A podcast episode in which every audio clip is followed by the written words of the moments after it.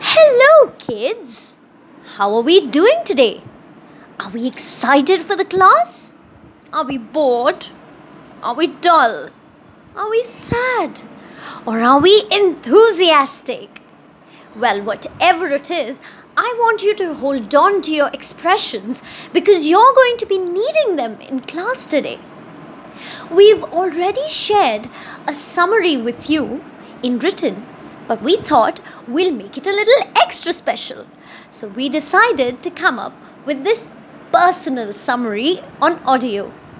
I'm Samriddhi from Nai Talim and I'm going to be taking you through what happened in class yesterday. We started off with a counting exercise where all of you learned to count with each other. You counted till 20, but you weren't allowed to repeat any of the numbers. And the moment you repeated a number along with someone else, you were asked to go back to start counting from 1 again.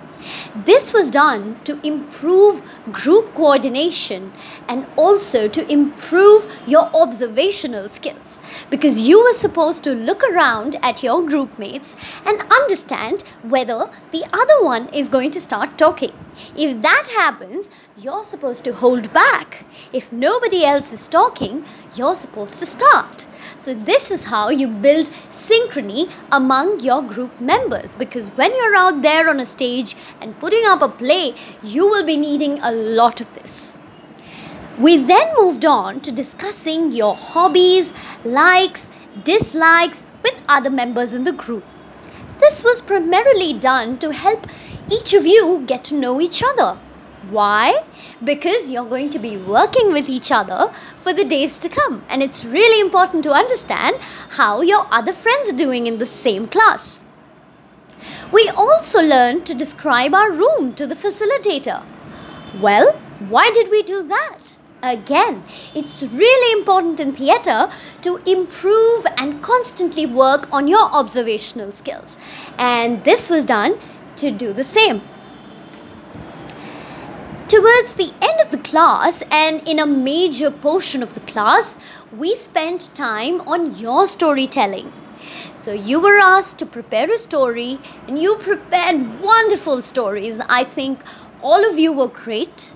You told us your brilliant stories, we enjoyed them, but you also got some critical feedback. And I'm here to share with you what Doc Mr. Arun Singh shared with us as action points or feedback. You were asked to maintain audience engagement. How would you do that? When you're doing a storytelling session on stage, you keep the audience engaged by constantly asking them questions to see if they are still following. This is a good trick to keep audience engagement alive. Now, you're also supposed to put your senses to use. So if you have a story in which you are involving the tasting sense, the smelling sense, etc., etc., then you act it out. It always gets more interesting when you're acting out a particular action that a character in your story is doing. Now, it's really, really important. When you want your listeners to follow you, you must slow it down. It's very important for your listeners to be able to follow each part of your story. So you slow it down and you emphasize. Right? Now, we all love expressive characters and stories, and so we want you to be as expressive and emotive as possible when you're trying to narrate a story. You know why? Because this lets monotony shoo away entirely from your call, right? Now, I'm doing an audio session, so you're probably not able to see my hands, but it's very important that you use hand gestures when you're narrating a story. Again, this is one of our audience engagement tricks, and you're supposed to keep this in mind to keep your audiences hooked to your story. And the last but very critical point is to ensure that you make eye contact with your audience. I know we are doing this on Zoom and it's slightly different than what it would have been in a live session in a live and physical classroom, but I'm sure you've had experiences with physical classrooms and you know how it works when you get up on the stage. So it's very important that you maintain eye contact. Now, while you're preparing for a performance, it is important that you memorize your story. If you haven't done that, please make sure you do that. Because if you're still trying to figure out what the story is about, how do you expect your listeners to understand? So, the idea is to be able to convey the story in the best manner possible to your listeners. And for that, it is important for you to know the story right? So don't don't get muddled up in the words that are being used. I know you all had beautiful words in your scripts for your stories but what we ask of you is that you understand the theme of the story and then build on it as a performance while you're sharing it with all of us right? Now, if you cannot remember some really long details in your story, then reduce them cut them short. It's absolutely all right. The important bit is to keep it engaging, as engaging as possible. Now, we advise that you practice your storytelling in front of a mirror.